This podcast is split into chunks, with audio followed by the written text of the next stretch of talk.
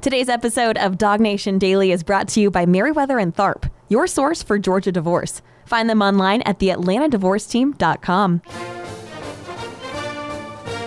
Presented by DawgNation.com. This is DawgNation Daily, the daily podcast for Georgia Bulldogs fans.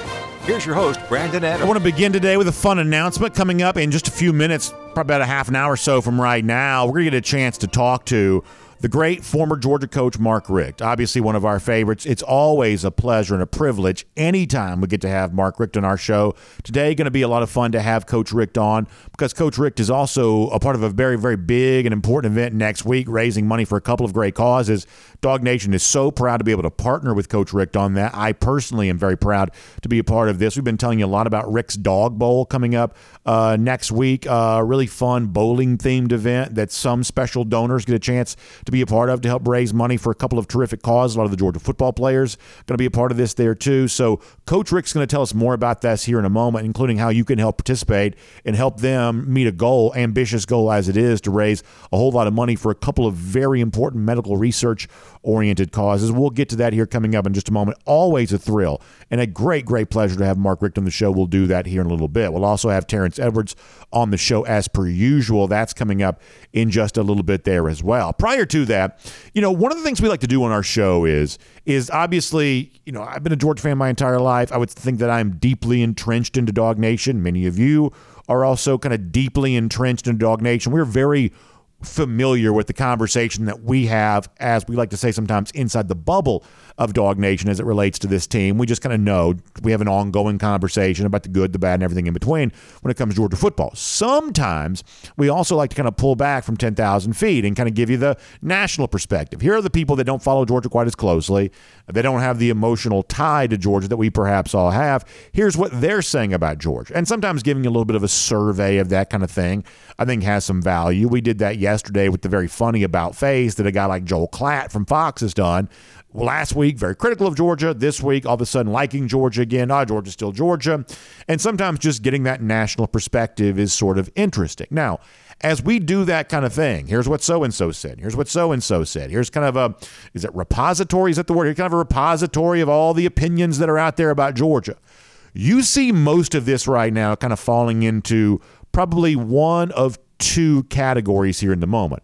There is a lot of talk about two different Georgia players. A lot of talk about Brock Bowers, and of course there should be. We're going to talk more about Bowers ourselves here coming up in a moment, both in terms of what the nation's saying about him right now and what Georgia fans themselves are also saying about Bowers. We're going to get to that here coming up in just a little bit.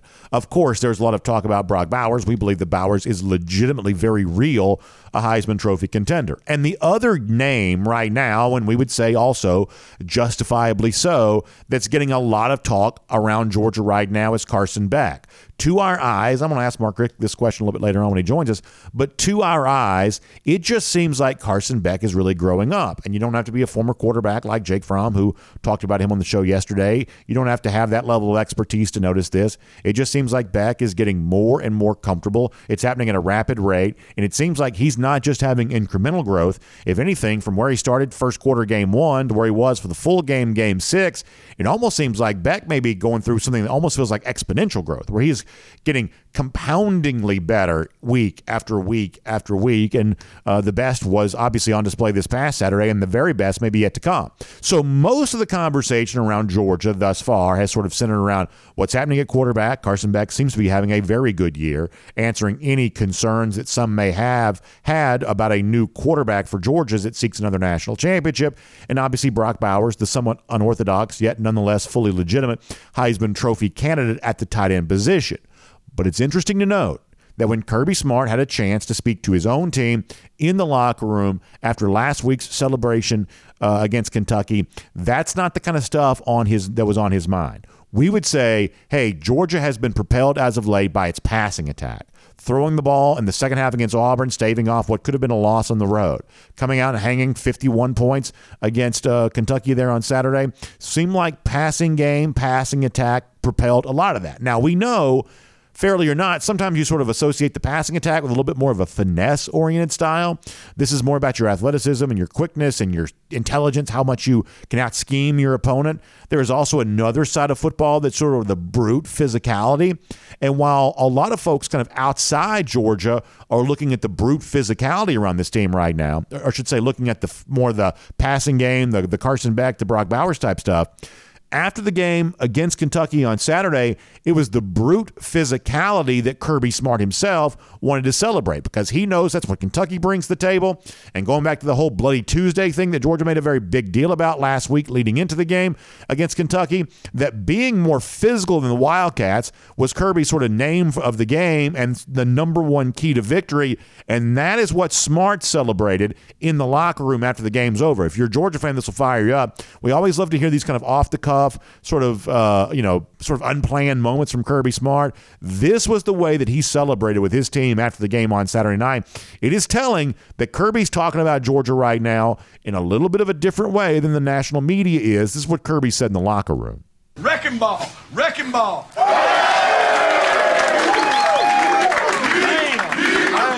That damn offensive line was the biggest wrecking ball I've ever seen. One of the most physical, best performances against a really good quality team, okay? We played our brand of football, and y'all came out and did it. I respect the leadership of this team. We still ain't where we want to go, but we're starting to see some, some, some indications.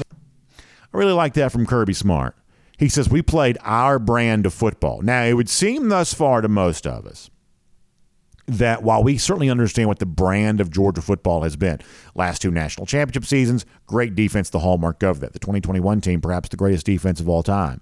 Kirby Smart, since he's been here as UGA coach, great offensive lines almost each and every year, opening big holes for running backs. Obviously, Georgia has prided itself on being a running back university, both long term throughout history and even right now in the present day with the backs that Dell McGee has brought into this program. That's kind of been a big part of this program's DNA. And what Kirby Smart says, even though people are fixated on Carson Beck and the things that he's doing well, justifiably so, and fixated on Brock Bowers and the weapon he is in the passing game, almost unlike anything Georgia's perhaps had in anything close to kind of, you know, certainly almost the 21st century, uh, and justifiably so, getting that level of attention. Kirby Smart says, when I look at this game, 13 points allowed, the fact that Kendall Milton's out there uh, averaging 5.9 yards per carry and a healthy return, the fact that Daijun Edwards is continuing what quietly has been a pretty good season for him, averaging six yards per carry, that, Kirby Smart says there in that locker room speech, sort of looks like Georgia being Georgia there again. And I would say if you're a Georgia fan, that's kind of a fascinating thing to consider here for a moment because right now, there were a lot of people who did have somewhat meager expectations for the passing game. We've joked about this before, but you know, there were a lot of people at one point in time who thought Georgia couldn't win a national championship with Stetson Bennett. And then they kind of changed their tune to say, well, now Georgia can't win one without Stetson Bennett. They just did a complete and total about face because that's the argument that fit them in that particular moment. And so, because of that, there was some skepticism kind of attached to Carson Beck as he begins the season. But Beck, for the most part, has answered those critics. We talked earlier about Beck being fueled by what he v- views as a little bit of a level of disrespect, and he's pretty clearly providing a very strong retort to that disrespect. And Brock Bowers gives Georgia the kind of individual weapon on offense that I don't know that it's had. Certainly in these last two, you know, you know, national championship seasons, Bowers has stood head and shoulders above anybody else. And maybe for anybody in the Kirby Smart era, or for maybe anybody almost any era, era of that prior to Georgia, at least in kind of the modern time, I don't know that Georgia's quite had an offensive weapon like it has with Brock Bowers. I suggest that it hasn't. But Kirby Smart's also telling you down the stretch, it's going to be more than that the kind of defense you've gotten used to seeing Georgia play, it sounds like Kirby believes they could be on their way to playing more like that on a regular basis. And adding the running game with a pair of healthy running backs, Milton and Edwards, to go along with that, sounds like uh, Kirby Smart kind of sees that coming to fruition there as well. Because what you heard at the end of that clip was not just a sign of things for Georgia fans to be excited about, but perhaps a warning to anybody else that Georgia's going to play the rest of the way. That Georgia Smart says still has a long way to go, but they're starting to figure some things out. I think we all saw that with our own eyes there on Saturday. And the weeks to come, and what we talked about yesterday being kind of a tougher schedule than you might realize, with Florida and Missouri and Tennessee and Ole Miss all on the schedule in future weeks, the improved version of Georgia may be coming about at exactly the right time. My name's Brandon Adams, and this is DawgNation Daily, the daily podcast for Georgia Bulldogs fans, presented by Meriwether and Tharp. We are happy to have you with us, no matter how you get to us today, live on video. We start 945, first and 15, dawgnation.com, Dog Nation app. Total confession, I used our first and 15 today as a little bit of a gripe session, a little bit of a venting session. I was very, very frustrated by the Atlanta Braves loss last night to the Philadelphia Phillies, game three of the NLDS. We're not going to spend time on this show doing that because we get paid to talk college football around here. But I did take a little bit of time to kind of clear the mechanism before the show started and kind of just vomit out some some uh, hot takes and some whatever about the uh, Braves and Phillies. So now we're all fresh and ready and renewed. We're ready to talk Georgia football here, but obviously our minds are also on Game Four for Atlanta up there in Philly later on this evening. Now, we're on the radio every day at Athens Sports Radio 960 The Ref, podcast all across those platforms. Just really happy to have you with us as a part of the show. And a big thanks to our friends at Meriwether and Tharp for bringing it to you there as well. Now, there were a couple of new things I want to tell you about as it relates to Meriwether and Tharp. One of these I'm going to kind of hint and tease at. Uh, in the coming weeks, you're going to hear about some brand new offices opening up for Meriwether and Tharp. Obviously, you know, a lot of us here in the Atlanta area have kind of known Meriwether and Tharp for a long time, but now extending beyond the Atlanta area, some brand new offices giving you a chance to do that. That's why we're going to give you a new website as it relates to Meriwether and Tharp. We're going to call you GeorgiaDivorceTeam.com. Call your attention to GeorgiaDivorceTeam.com. That's the website I want you to remember when you think about Meriwether and Tharp. A little bit different one than we've given you before, but it's the one to remember GeorgiaDivorceTeam.com. Now, when you hear me talk about the divorce process, here is something specifically I want you to think about in terms of a brand new service offering from our friends at Meriwether and Tharp. And I choose the word service intentionally here because uh, one of the things that Meriwether and Tharp exists to do is to serve you in a time of need. And they've got a brand new way for you to consider the divorce process that you might be going through that I think is going to serve you in a time in which you're facing some incredible challenges. And I think it's going to lead you to the most satisfactory outcome possible. Here's the deal if you've been through divorce, you got to understand this that most divorces in some form or fashion are contested. You understand that. In some form or fashion, most divorces are contested. But Meriwether and Tharp has long believed that the less tense you can make that con- testing of the divorce, the better things are, especially for your children. And so Meriwether and Tharp sort of always existed for that purpose. You've heard me kind of talk about that you know, before there as well, is that you know they're going to walk with you through this and they're going to try to make it a satisfactory outcome that the less contested, the better, uh, and or at least the less tense the contesting, the better. Let's say it that way. That's the way that goes. But here's the other thing. In addition to that, one of the things that folks probably run into when it comes to a contested divorce, something like that, is you know the fact that there are some financial concerns in terms of how do you pay for this how do you you know how, how do you account for what this is going to cost well that's what a brand new offering from Meriwether and Tharp exists to solve for you they call it model M and T this is a brand new way to kind of consider divorce, to kind of go through divorce, uh, that's going to, I think, lead you to a more satisfactory outcome, but also greater certainty of what the financial situation is as you kind of walk through that. Model M&T is what it's called.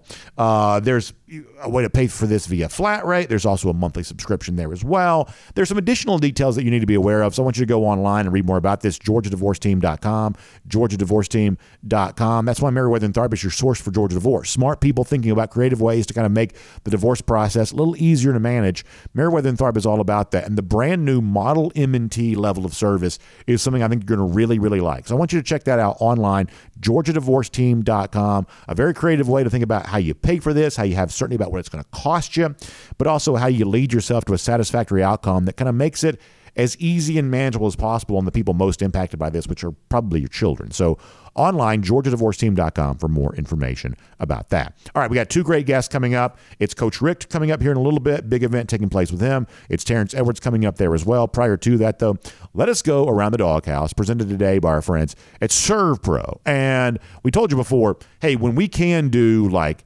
survey of national media, they're saying something interesting about Georgia. Obviously, we want to be able to do that. And lately, a lot of that chatter is centered around Brock Bowers and Randy Cross. Of course, who's lived in Georgia for a long time, analyst for CBS Sports, you know, guy that you saw inside the NFL for a long time there as well, former San Francisco 49er in talking about Georgia and their win against Kentucky, he phrased a statement about Brock Bowers that I think is very close to the way we've been kind of phrasing around here too. Obviously, tight end unorthodox win a Heisman Trophy. That's a little bit of a kind of a wild idea, perhaps in the past.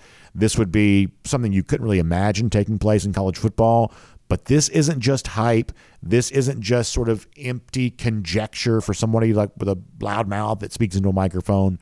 This really could be happening. And Bowers really could be the kind of special level of player who makes all this possible. And to give you just an idea of kind of what the national media conversation is, you sort of get the impression that people outside the bubble of DawgNation are starting to realize just how true and legitimate the Bowers Heisman candidacy is. Because listen to what uh, Cross says about this, and then also what the other folks on the set do to affirm what, what Randy is saying. Take a listen to this. Saturday night in Athens, Georgia, there was a meeting between two undefeated teams. Hmm. Well, as it turned out, it was kind of like one undefeated team and one team that thought they were undefeated. Mm-hmm. Uh, Georgia, soup to nuts, was mm. unbelievable. They were good on offense, they were good on defense, they're good on special teams. Carson Beck had his best game. He was accurate, his timing, his I mean, it was crazy. And Brock Bowers, I know they talked about it on the broadcast. If it's ever going to be possible, at least since Leon Hart of Notre Dame in 49, mm. a tight end, you could ra- rationally make an argument this guy should be in the Heisman Yeah, no doubt. Absolutely. So he says, hey, you can rationally, logically believe that Brock Bowers can be in the Heisman conversation. Other voices there on that CBS said, "Oh yeah, no doubt, amen, amen, preach it, brother." Like you get a lot of that right now. People are starting to come to that realization. By the way, if you're watching on video, how great is it to see those handmade Brocktober signs there in Sanford Stadium right now? We love the way that Brocktober's taken off. We're having so much fun with that here at DawgNation Daily. We appreciate so many of you being a part and supporting that, just to kind of have fun. We believe by the end of this month, the Bowers Heisman candidacy is going to be a real thing. The Florida game, perhaps, final game of this month, big showcase on a national weekend when there aren't tons of other very big games. Big chance for Bowers to prove what he's all about. And it's just the kind of career that he's putting together. And I got an interesting email. I want to read this to you on the screen here for a moment. I think it's okay probably to share this. Adam Tilley writes in from Greensboro, uh, Greensboro, North Carolina about this. He says, I'd love to hear more about your thought about how Brock Bowers stacks up with, like, say, Herschel Walker. In my 30 years as a fan, I don't remember any one player that has played such a central role in the team's success. I think if he wins the Heisman, we're talking about a jersey retired circle of honor type of thing for sure. But assuming some sort of quarterback like Michael Penix or Caleb Williams or Quinn Ewers or even like a J.J. McCarthy from Michigan, he says gasp, sneaks in and wins it. I don't believe it should detract from the status that he may deserve in the pantheon of true Georgia greats like Walker, Trippi, Sinkwich, etc. I think Adam's right on board on this. And that if you want to go back to the wintertime when we were kind of doing some fun, I had a vacation week. So we were doing sort of our Mount Rushmore of Georgia football. And at the time, we put Brock Bowers on our Mount Rushmore then his third season, what we believe will be his final season at Georgia, is kind of only validating that point that Bowers is in a category that the likes of a, a Herschel Walker, a Charlie Trippi, a Frank Sinkwich, probably David Pollack, you know, there is only a small number of players that have kind of achieved the status that Bowers has achieved. And the number of guys that are truly better than him, I believe right now it's probably only Herschel Walker. I still believe that Herschel's the greatest player in college football history, so therefore he would get my top spot.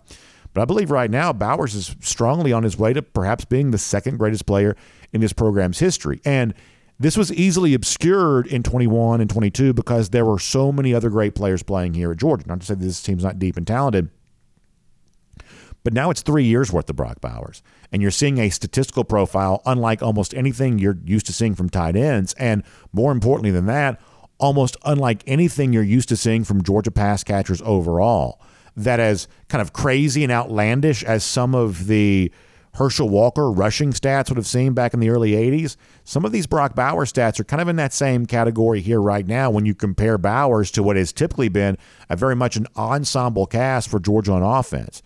You know, the path is always in the math and the numbers tell the story. And the numbers on Brock Bowers are telling an amazing story right now. This is a historic figure, and historic figures ought to be honored with national awards. When this year's done, Bowers, if he continues at this pace, could very easily win the Heisman Trophy. And that is around the doghouse. It's presented today by our friends at ServPro. Now, things going well with Georgia after a big win against Kentucky on Saturday, but at your home, things may not be going very well. You may have had fire damage, water intrusion, some sort of something that's created an incredible mess that needs to be cleaned up. Now, this is one of those things when I see a daunting task like this, I have nowhere no no how no way to begin no no no knowledge about where to start. But the restoration specialists of servpro they are all about that. They can clean up your mess get it all put back together for you like it never even happened. Each franchise also independently owned and operated. That means people dedicate their livelihood to solving your problems when it comes to a to a, uh, water cleanup, a fire damage, restoration specialists doing great work for you. So please find them online. It's servpro.com. That's S E R V, servpro.com. All right, we're going to roll through here with back to back guests. Uh, coming up, we're going to get uh, Coach Richt coming up in just a few minutes. We'll talk some football with Coach, but we'll also get into uh, a terrific event he's got coming up in just a few days. And for now, a guy whose name's been in the news here a little bit over the course of the last week because of the comparison that Brock Bowers is drawing to him. Fun to have Terrence Edwards on the show to talk all about that here on DawgNation Daily, presented by Meriwether and Tharp here today. From Athens and across the SEC or wherever the recruiting trail may lead, here's a DawgNation.com insider. Terrence Edwards is no stranger hearing his name mentioned on TV. He did that millions of times over the course of a professional football career and obviously a high profile career there at Georgia. But there's still something nice to know that uh, your name pops up. And on that broadcast on Saturday, you heard a lot of mentions of uh, Terrence Edwards because as Brock Bowers continues to rack up big stat, one run after the other. When you look in the annals of Georgia football history of the guy that's done this previously, previously, oftentimes the only name there is uh, Terrence Edwards. So, uh, Terrence, I know you had some fun with this, and I know uh, gives you a little bit more of a cachet with your uh, sons here right now and your kids. So, uh, what's it like to sort of hear your name kind of mentioned so much lately as Brock Bowers starts to rock up, or, or I should say, rack up things uh, that you yourself did in your Georgia career? Yes, it's, it's it's funny, you know, watching the game. Then your name just all of a sudden just comes up and in the lights of you know Brock is trying to uh, chase down your records. And for the record, I do believe he will uh, get the touchdown mark this year. Uh, I've been hoping and praying that he tied the record and not break the record. So I'm going record that I would love. We we can own the record, but he's a tremendous, tremendous football player. And, and if he's uh, so lucky to break all of my records, that's not a bad thing being behind Brock Bowers. So along those lines, you probably heard the phrase before the idea that the NFL stands for not for long, and we're kind of used to that in football. The idea that hey, success sometimes in football is short-lived because the fact that this is a very very tough sport. It's just hard to maintain success over a long period of time. But when you were at Georgia, your career did have a sense of longevity. You did have productive years, one right after the other, after the other, and that's what Bowers is kind of doing here too. Now his career may only be three years at Georgia, but nonetheless he's kind of showing the ability to have what we would think of as longevity at the college level. Terrence, what kind of mindset does it take to say, I'm not just going to have a great season or a handful of great games? Because for some guys, that can be enough. There are a small handful of guys who perhaps their moments at Georgia were only in small in number, but they were, you know, they came at the right time. You know, uh, uh, A.D. Mitchell's probably an example of this. Not a long Georgia career, but certainly a significant one in a couple of very big moments. Yours is more about success over the course of the long haul. Brock Bowers kind of doing that here right now there as well.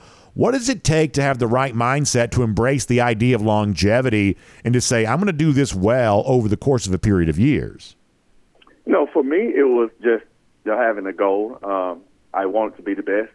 Uh, I didn't come into Georgia uh, thinking I was just going to be some guy. Actually, you know, trying to follow into, into my brother's footsteps. And I've always just tried to one up him because he's my hero. He's a person that I look up to and still to this day. Uh, he's a person that I'm trying to chase just to be a better person than him. And we all know what type of person my Sure, brother is. Sure. So for me, that was the goal of I got to continue to be great to live up to the Edwards name for one, and live up to my brother expectations of me. So that was the, the thing that pushed me to be the player that I was, and I'm then I'm just so competitive that I didn't want to go out there and just be you know one one hit wonder. I, I had goals. I want to win the Heisman like everybody. I want to win the Blitzer So each year I wanted to continue to be the better version of myself. Uh, so that's what drove me to being the player that I was and being consistent throughout my whole uh, four years at Georgia. we talked before you joined us, but the fact that a lot of the conversation after the game against Kentucky is centered around what Carson Beck is doing, and I want to talk to you about that here in a moment. What Brock Bowers is doing, we just talked about that. But Kirby Smart seemed very interested in the idea of throwing a punch and taking a punch, being able to absorb the big hits, and the idea of the wrecking ball mentality. Uh, we heard Smart mentioning that in the locker room. We played that clip a moment ago. How important is it, Terrence, in your mind, for Georgia to add that kind of brute physicality that the program has been famous for to what right now is a very successful passing attack? Kind of go back to the sort of complementary version of Georgia that has made Georgia Georgia the last couple of years. How important is that so called like wrecking ball mentality for Georgia the rest of the way? You know, you, you got to have it because as I've said throughout this season that this is not the same team from yesterday. So we got to continue to put emphasis on like what is what is your leg- legacy going to be for the 2023 season, and uh, we're doing it a different way. But you still got to go out there and just say punch people in the mouth, even in the passing game, in the running game, uh, defensively, special teams. You got to go out there and set your own mark. We cannot live on yesterday. We we can't do that. I think a lot of Georgia fans have got into that that we are Georgia Bulldogs. We're the back-to-back champs, and each team each year brings a different team. Yes, we are talented, but talent doesn't always win. So this this, this team has to make their own mark and and just hitting people in the mouth, even if it's pass protection or blocking down the field on the screens that Bobo throw. You have to you have to go out and be the most physical team um, on the field that day. And normally, the team that's the most physical normally wins. Obviously, there, are a lot of good vibes with the Georgia offense right now. After you score 50 points, the way that Georgia did, 51 to be exact, against Kentucky. Uh, starting with uh, Carson Beck here, how impressed are you with the growth that Beck seems to have shown over the course of this season? You know, I, I think it's the, the steady pace that for someone who hasn't started a football game in four years and at that position, um, he hasn't been in the fire. So I think everyone was just worried about you know, his performances or lack thereof in the first few games of the season. We didn't give him time to grow. Yes, he understands the offense. Yes, he's been in college for a significant amount of time, but he hasn't played in a real game. And I tell you this, the South Carolina game, he did well, especially in the second half. The Kentucky game, he did well. The Auburn game, like it is hard to win SEC games, and I don't care what opponent it is. We have to give a little grace to understand that his growth as a player is going to help by each game that he plays. And you saw what he did against Kentucky. Against Kentucky, and now it's not going to be that every week. He may not start 11 for 11 every week, but long as he's cool, calm, and collected, he's leading his offense, he's there with his balls, he's understanding his read. He's going to play that well more than not. So I just think we didn't allow him to have any any grace at the beginning of the season, let alone that we didn't understand that the young man hasn't started a football game in four years. Let me squeeze in one more real quick here because we're going to talk to Coach Richt in just a moment. But um, you know the Shaq meme online where he says, "I'm sorry, I wasn't familiar with your game." I have to admit, there's a certain version of that for me with Rara Thomas. I obviously knew the stats. I knew he led Mississippi State in receiving a year ago. But Terrence, I like what this guy brings to the table for Georgia. Good size, seems to have some physicality in terms of how he plays the position. Clearly, he can go high point the football. He did that for his touchdown on uh, Saturday. Uh, other day, Jake Fromm kind of compared him to Lawrence Cager a little bit. I don't hate that comparison at all. Uh, Terrence, I know you love the position, but I really like what Rara is bringing to the table right now. Yes, I think that's a good comparison for us, the impact that both have had as being transferred. They're different games. They're yeah. totally two different games, but the impact that both is having as transfers is there. And, you know, I watch all receivers, and having Justin Robson at Mississippi State and understanding the type of offense that they had yeah. with Mike Leach is, is totally different than a pro-style offense. In that offense with in Mississippi State, that air raid is just going to a spot – getting open wasn't really a lot of route running and understanding uh, coverages or understanding uh, concepts. It's you go to this spot and you get open. That's, you just sit down and it's a it's a lot different. So I think it's early on struggles is because he had to learn a different form of offense, let alone his off the off the field issues um, that he had. But the talent is always there. The talent is undeniable. Every time he's had got an opportunity, he's made a play. Now you can see that the confidence in himself, the confidence that the coaching staff have instilled in him, and the confidence that Carson have in him. That that was a, a RPO. He's like, if my guy got one on one over here, I'm giving him a chance. And the way he high pointed that football and way he got his foot down, those things are are learned. Like you have to practice. So I, I, I practice those things in my training sessions all the time because high pointing the football is a skill. You just can't go out there to be able to have your body under control, to put your hands above your head and your eyes, then the awareness to know where you at on the field to get your foot down. That just doesn't happen overnight, and you just can't go out there and, and do that. So uh, I just love what he's brought to the table, um, and hopefully he he's there more than this year because he is a tremendous player. I mean, I, I think the transfers have done what I expected them to do, um, and that's why I tweeted. Yeah. We, we we are losing. We are we are.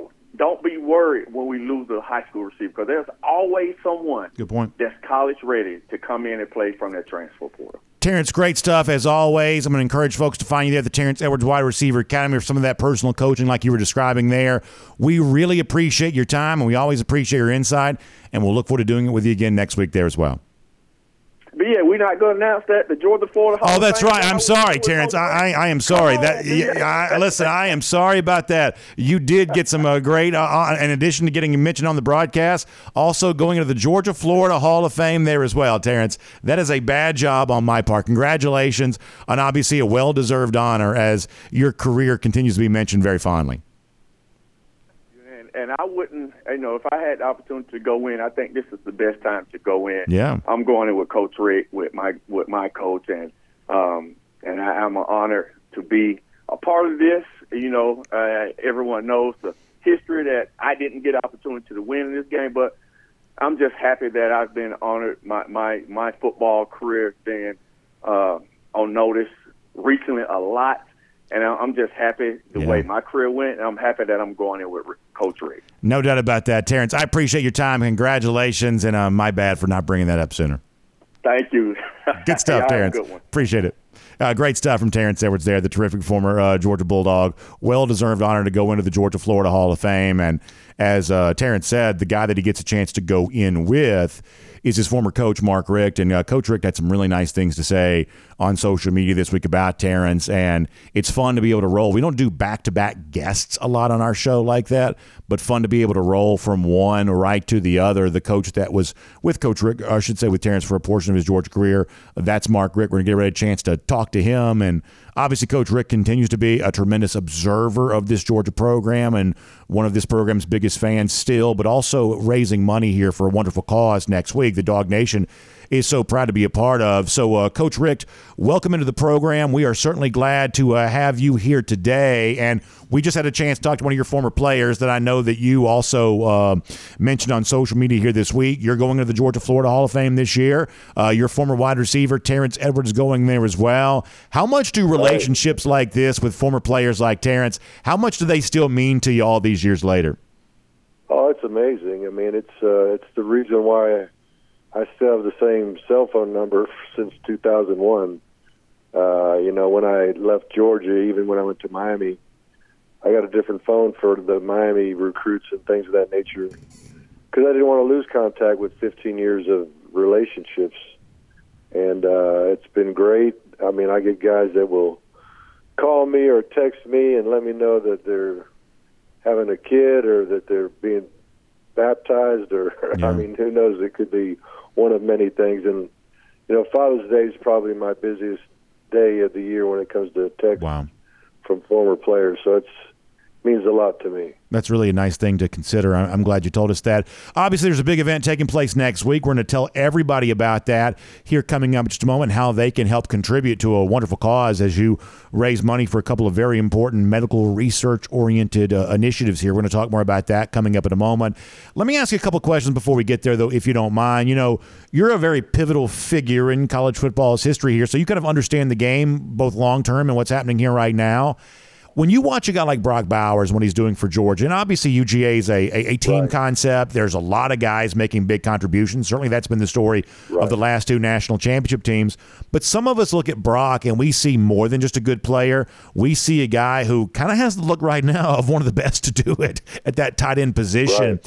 What is your overall thought of just how much he's kind of redefining what it means to be a tight end and the very special career he's putting together at Georgia right now? Yeah, it's been fun to watch. He's a dynamic guy. Obviously, is a route runner, ball catcher. He also, like you know, gets a reverse here and there. Yeah. And uh, and he's a guy that you know everybody everybody knows the ball's going there eventually, and uh, but everybody has a really difficult time to to take it away. I mean, some of it is the route concepts that he's running and how he does it. You know, he's obviously a, a big kid that can really move and has got the ability to uh, you know jump, out jump people and and uh, out physical people. It's a he's a miss he's a mismatch issue. He's if you put a smaller, faster guy on him just to stay with him speed wise, he muscles him, and if you, put a bigger man on him, he runs away from him. If you double him, then you're making yourself vulnerable to the running game and uh, to other people getting single coverage. So it's a little bit of a nightmare to handle a guy like that. You were obviously a great play caller for a long time. How much fun for you was that game within the game? You mentioned, we've talked about this ourselves. I'm not a former coach, but obviously enjoy watching the games on TV where the defense pretty clearly knows that Bowers is the guy that Georgia wants to get the ball to, and Georgia still wants to get the ball to Bowers, even though the defense is keying on, you would presume, trying to stop that. As a play caller yourself, how much fun was that game within the game for you of how do we still get what we want, even though the defense wants to take that away from us? Right. Well, you know, there's so many things that go into it. You know, you'll look at, uh, you know, down in distance. Obviously, you'll have calls on first and first down and second and medium. You'll have calls on third and short, third and medium, third and long. You got red zone calls. So you got all these situations that you have to find uh, ways to get the ball moved. And what you do is you look at the defenses and you you find out you know what do they like to do in these situations? What are they most likely to do? And uh, and so when you find that out, then you start designing things that will get your best players the ball, hopefully. But also, uh, if the quarterback does his job and goes through his progressions, you know, it may end up uh, anywhere depending on how the defense plays it. But when you call a play and you design it a certain way, and you get the uh, the response that you need from your quarterback as far as his decision as to where the ball is going, and then when the guy makes the catch, and and you know obviously it all starts with protection too, but when it all comes together and you score that touchdown or get that two point play or whatever it is, it, it feels great. Well, speaking of the quarterback, a lot of us have been very impressed with what we've seen from Carson Beck. Big shoes to fill after the career that Stetson Bennett put together, high expectations for Georgia. And it just seems like to our eyes, Carson's getting more and more comfortable each week. You obviously watch it closer than we do. You have a different level of insight than certainly that I do. You know, have you seen what it seems like a lot of us are seeing right now, which is a guy in Carson who seems to be almost growing exponentially as the season goes along? Yeah, I mean, there's only so much growth you can have in practice. And you learn a lot of things in practice. You understand the fundamentals of the ball handling and, and the, the drop back passing game and the rhythm uh, of the routes and things of that nature. But and then you you, know, you you scrimmage and you have a spring game and all those things help. But until you get in those games, it's a whole new world as to how a guy's going to react to what's happening. And so uh, it, there's a there's a little bit of a learning curve when it comes to playing in those games in front of the 90, 100,000 people and millions on TV. It's just it's just different. And uh, so the more comfortable a guy gets in those situations, the the better he can function and do his job. You know, you, you as a co- quarterback's coach, you know, you want your guy to focus on his job. Don't focus on the stands. Don't focus on what this play means or this drive means. Just play by play. Understand your assignment. Make sure you're in the right protection. They show something that you can't protect, you got to either change the protection or you got to be able to throw hot to somebody. And uh, you know, so those are the kind of things that the quarterback's got to deal with. And uh, when things go as planned, it's one thing. But if a defense decides we're going to do something different to try to disrupt what they're doing, uh, then all of a sudden you got to react uh, in between series. And uh, if you don't have a lot of experience, it's hard to say.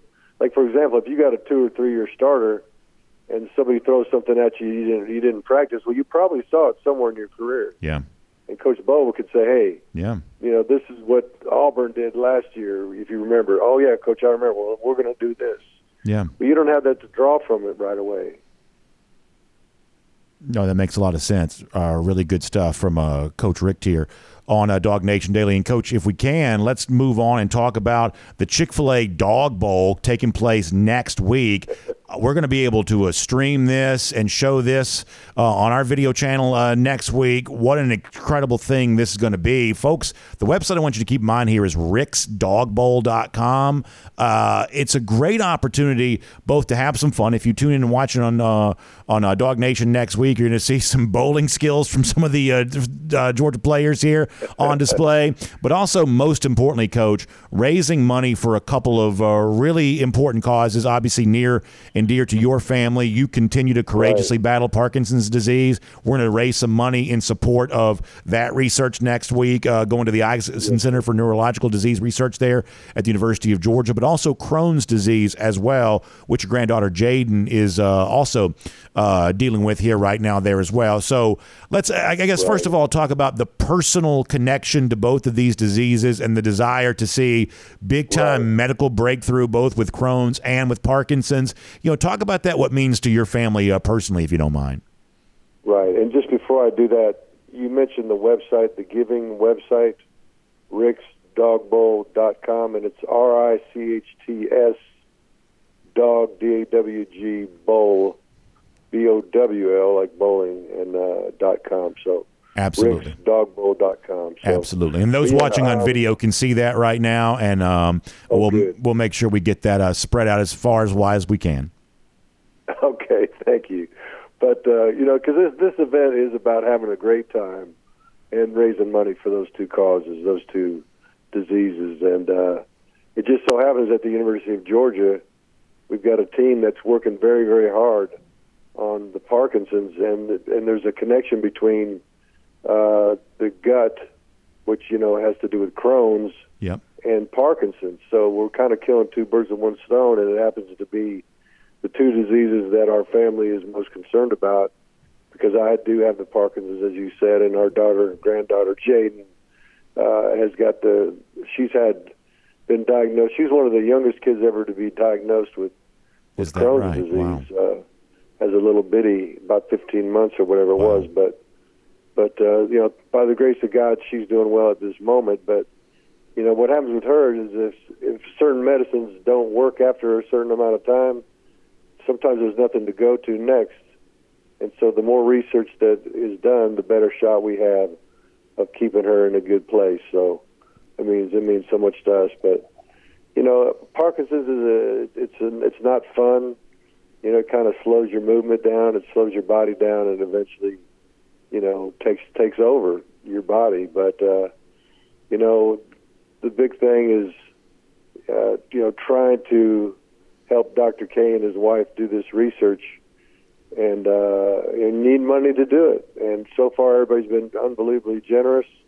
We've got about six hundred fifty thousand or so uh, raised, and we're shooting we're shooting for seven fifty. So I hope the Bulldog Nation gets fired up and and, and keeps uh, cranking this thing up and getting us to that goal number, which would be glorious. I'll finish with this because I want to be respectful of your time. Uh, you and I have had a couple of conversations about this, and like the one thing that you've made very clear is when it comes to the Richt's Dawg Bowl event, the Chick Fil A Dawg Bowl taking place next week, is that you have a real desire for this to not just raise money for a great cause, but also be kind of a fun experience there as well. Obviously, folks having fun, whether they're tuning in to watch and you know being motivated to, to give because what they see happening on the screen, or for the folks who are you know lucky enough to be there, and obviously it's a private event for those who are kind of you know you know a part of the uh, donation process here. But uh, you have really expressed the idea that you want this to be a really fun event and you want to get everybody together that's going to be there and you know kind of have that fun uh, time there together and do it around bowling, something that a lot of people kind of enjoy doing and can kind of have some fun with. Would you mind just kind of going into more detail about you know why the bowling event made sense and why the idea of Right. just making sure those that are contributing to this also get that kind of fun experience out of it? Right. Well, you know, a lot of people enjoy bowling, and I think a lot of people use golf as a fundraiser. And Mm-hmm. the problem with golf is it can rain. Number one, and number two, I, I think as as golfers, normally when you go to those fundraisers, it's mostly the men or the dads that are golfing Yeah. with a celebrity golfer. Um, but with bowling, it's something you could do as a family. Like I know a lot of the people are just bringing family members to to go bowl and have a good time, meeting the the Georgia football players that are going to be there, and some of the former players that are going to be there. And uh, you know, I, uh, I I think that the other thing too is you know the money that we raised for that particular event has already been pledged and already been given. Uh, you know, it's X amount of dollars to sponsor a lane, and then there's some corporate sponsorship, and then uh the title sponsor, of course, is Chick Fil A, and Yep. uh, and the Cathy family's going to be there bowling. You know, Oh, nice. And so they're bringing their families, and so it's going to be a fun family affair.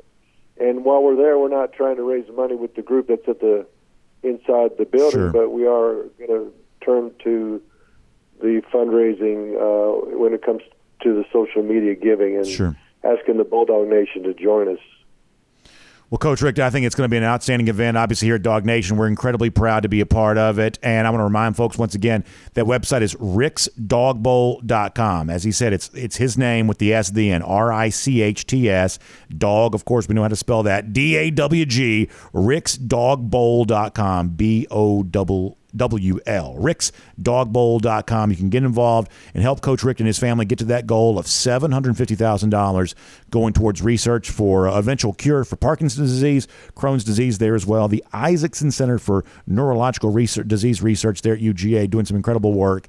And obviously, it takes big time funding to get big time research breakthroughs, and that's what this gives us a chance to do. So, Coach Richt, we uh, appreciate your time here on the show. We certainly appreciate the the courageous way that you continue to go through um, uh, Parkinson's disease here. Obviously, you're an inspiration in terms of how you uh, continue to just to. Uh, just inspire us all. We certainly appreciate that. And we here at DawgNation are certainly looking forward to being with you again next week. And I'll say this: I appreciate DawgNation so much to to stream this thing live. It's going to be. It may not be perfect production because it's there's some things there's some things we got to deal with, but in the end, we're going to have a good time, and I hope the fan base enjoys it. Coach Richt, thank you so much. We'll look forward to talking to you soon. Yes, sir. Let's take a look around the rest of the league. This is SEC Through. Good stuff there from Mark Richt. And with that, we'll get ready to go through and do our do our SEC through. And as uh, Coach Richt said, uh, going to get a chance next week live uh, here on video, streaming with DawgNation, a chance to uh, show you the uh, Chick Fil A. Uh, Dawg Bowl next week. A lot of Georgia players bowling, a lot of participation there on that. Obviously, raising money for a great cause. So I hope you will check out that website, richtsdawgbowl.com, to go there and do that. And obviously, you know, Coach Richt has meant a lot to us for a long time, and uh, he continues to mean a lot to us. Great guy to talk some football with, but also a great guy to really talk about, you know, just doing the right things in life, including uh, using the fame that he's been given to raise money for causes that are important to his family that have impacted both him personally and his family personally. What a tremendous thing that is. So we'll look forward to doing more of that next week. And we'll also look forward to going cruising around the SEC, courtesy of Royal Caribbean here right now. And I have to say, uh, to change the subject to something completely different here for a moment, I I got some very good news yesterday. I am now confirmed. I'm going to get a chance to be on Icon of the Seas early January, or at least early-ish January. Uh, in Jan, how about in January? Let's say it like that. Uh, to get a chance to experience the largest cruise ship that's ever sailed. When it sets sail in January, I am going to be a part of it, and I am so happy about that because a I genuinely do want to tell all of you about the experience and kind of describe to you why you and your family need to have your own Royal Caribbean cruise vacation experience. I just think uh, it's a great time to do that here in 2024 with so many new things on the rise. And then also selfishly, I've wanted to experience this for myself because it is going to be different than anything we've ever seen before. And I wanted to kind of figure out exactly how that was going to work and how it's going to look. And, you know, the brand new neighborhood concepts that are introduced here and the fun specialty restaurants and the, the bar and lounge concepts being introduced. Largest water park at sea. It's kind of a combination of a beach resort and a water park and a theme park. It's all like together in one ship here and it's an amazing experience, and I can't wait to experience and then tell you about it. Uh, I will do the hard work of kind of. Uh, exploring this myself and then coming back and reporting back to you on what I see. But if you want to be either on board uh, just like I'm going to be, or perhaps at some point in time next year, Jessica Slater, great travel agent, can tell you all about that. Call her 770 718 9147. That's 770 718 9147, or email jslater at dreamvacations.com. That's jslater at dreamvacations.com. She's a great travel agent. She was specially selected for us by Royal Caribbean, and she's got you covered on any of your Royal Caribbean cruise vacation needs. All right, one more point on a topic we've hit a couple of times here this week uh, Mark Stoops and the whole NIL thing. And after this, we probably said all we need to say about this. So Stoops yesterday was on the SEC teleconference. Each and every week on Wednesday, every SEC coach basically gets on what's uh, simply, essentially amounts to a Zoom call with a bunch of other reporters, and they all take questions from the assembled media, the august body of journalists who no doubt populate that each and every week. And so Stoops offered his defense for the the comments that have kind of gone probably more viral than perhaps you would have expected they would related to Georgia's so-called buying of players when it comes to the NIL thing here. Now, while I don't love the idea that Stoops, I think, blamed his own fans for the level that Kentucky's at, Stoops says he didn't do that. That's the part of what he says that I can't quite get on board with. There's a little bit of finger pointing from Stoops of, hey, don't blame me.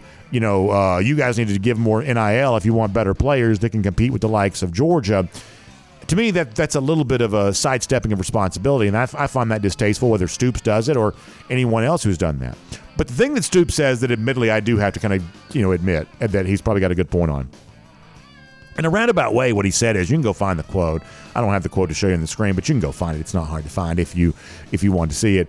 He basically said, "Listen, this one caller on my call-in show got on my nerves, and so I was basically firing off at him. I'm not firing off at all of our fans. I'm just basically annoyed at this one dude and to me, that kind of makes sense, right? Uh, you know, that's one of those things that, that that just sort of makes sense. There aren't a ton of coaches left. Stoops does this. I think Beamer does this. Saban, believe it or not, still does this, where you take some calls for your coaching show. That's not the kind of thing a lot of people are doing anymore. And you know, the idea that you know, if you get a chance to call in talk to the coach, you know, for a lot of people, that's their shot at the title. Of course, they're going to try to see if they can, you know, the same way that people troll online. Of course, if some people feel like they can stir it up with the coach, you know, that's their chance to, in their mind, speak truth to power. Of course, they want to do that. And so, if you're Stoops, you know, you, there is a certain amount of who is this guy to question me? And so he probably fired off a little edgier response than he should have. It was kind of taken as a retort to all of his fans. Stoops says actually meant for this one guy who was getting on my nerves. He didn't say that, but that's essentially what he meant. And from that standpoint, we sort of understand where Stoops is coming from. And when Stoops says, hey, we're all kind of in the same boat here trying to figure out the NIL stuff, we've said that. The biggest challenge facing programs in the future is how do you fund NIL? Obviously, a lot of fans would love the idea of their program having a robust NIL program, but when it comes to digging deep to contribute the kind of money that allows that to take place, there are people who are just limited in that regard, both in terms of they're not rich, but even rich people, you know, it's not like rich people are just sort of, you know, Scrooge McDuck sleeping on a pile of $100 bills. I mean, you know, that money's allocated to different places there as well. And so you have to, if you want to give big to the NIL fund, you have to kind of liquidate some sort of asset somewhere else. And that's not the kind of thing that rich people typically do uh, very willingly uh, because that's how they stay rich. But the point is, is that, you know, Stoops is right when he says we're all in the same boat trying to figure all this out. And we certainly give him a little bit of a free pass with the idea that one caller during one portion of a call in show kind of got on his nerves a little bit shifting gears to recruiting Saturday. Very rare to have a college football Saturday that includes a big commitment announcement, but we do have one of those on Saturday coming up for defensive lineman Aydin Breland. Uh, Breland's got a top three here, which includes Georgia, Miami, and Oregon, and he's going to announce. I think it's 2:30 p.m. on Saturday, 2:30 Eastern time. Uh, there on Saturday, what his ultimate commitment announcement is going to be. First of all, this is a very strange thing to do. Or like, I mean, you got a big, you know, game day. One of the schools that he's considering, Oregon's playing Washington. It seems like you know, no matter what Breland says, and there's obviously the, the point of the topic is there's a lot of chatter connecting Breland to Oregon as of late, and he's announcing on the day that Oregon's playing its biggest game of the season against Washington. Now, if he does choose Oregon, obviously Ducks fans will be excited. They'll give him some love for that. But it seems like make, making this announcement on a Saturday is sort of a strange thing to do. But ultimately, that's probably bearing the lead. The point is, if you're paying attention to the online chatter, as we like to describe it as, online chatter as of late is definitely connecting Breland to Oregon. Is there time for that to change between now and Saturday? We will perhaps see. But it's pretty substantial from a number of sources here right now on the idea that Breland and Oregon seem to be in pretty good shape. And so you see a little bit more Georgia versus Oregon recruiting stuff as of late. Uh, Dan Lanning is pretty clearly establishing himself. Uh, here's make our official picks tomorrow. We think that Oregon has a real shot to win at Washington on Saturday, even though the uh, Huskies are undefeated and getting a lot of national love. Uh, we think Oregon's got a real shot to win that game. And Dan Lanning pretty quickly is going from being, hey, young guy that got a shot at a place like Oregon to suddenly being one of the top up and coming coaches in college football. On the field, proving that recruiting wins. If they do get this one for Breland, another way of kind of proving that. And so Lanning versus Kirby may be a thing we see a lot more in the years to come, no matter where Lanning goes to, because if he continues on this trajectory, a big offer to at some point in time be in the SEC, you got to think that's perhaps coming Lanning's way there as well. Then finally, we'll mention this handful of injury situations for Florida moving to that game against South Carolina on Saturday. We're going to keep our eye on this close and try to give you a final update perhaps on that tomorrow for what I think is going to end up being one of the most important games in the SEC here this uh, week. Obviously, Shane Beamer is in the situation on the South Carolina side that a lot of coaches kind of find themselves in. And while admittedly South Carolina thus far this year has not been quite as good as we expect them to be, the one thing that we did acknowledge about the Gamecocks is when you kind of move into a year three situation, it's easy to impress in your first year. It's oftentimes easy to then take that next step your second year. Shane Beamer has done that, perhaps even more so than he's gotten credit for. But in year three, the next step is a doozy to go from, hey, a little bit better than expectations, or hey, even a little bit better now than we were the year before. But by the time you get to that third step in that uh, progress, now you're talking about a real tangible accomplishment. And in the SEC, that's just not an easy thing to do. And sometimes you have, you know, the the idea of we're getting better, but it's not reflected in the record. And that's always kind of a tough, dangerous spot to be. But I believe that's where South Carolina probably is right now. This is a team that's becoming more, um, I think, entrenched as a program. They're actually doing fairly well in recruiting but wins thus far this year have been hard to come by. So, with that in mind, getting the win against Florida, I'm sure South Carolina views this to be crucial on Saturday. And obviously, they want to show out for their home fans and what you would almost certainly assume to be a raucous environment at Williams-Brice Stadium.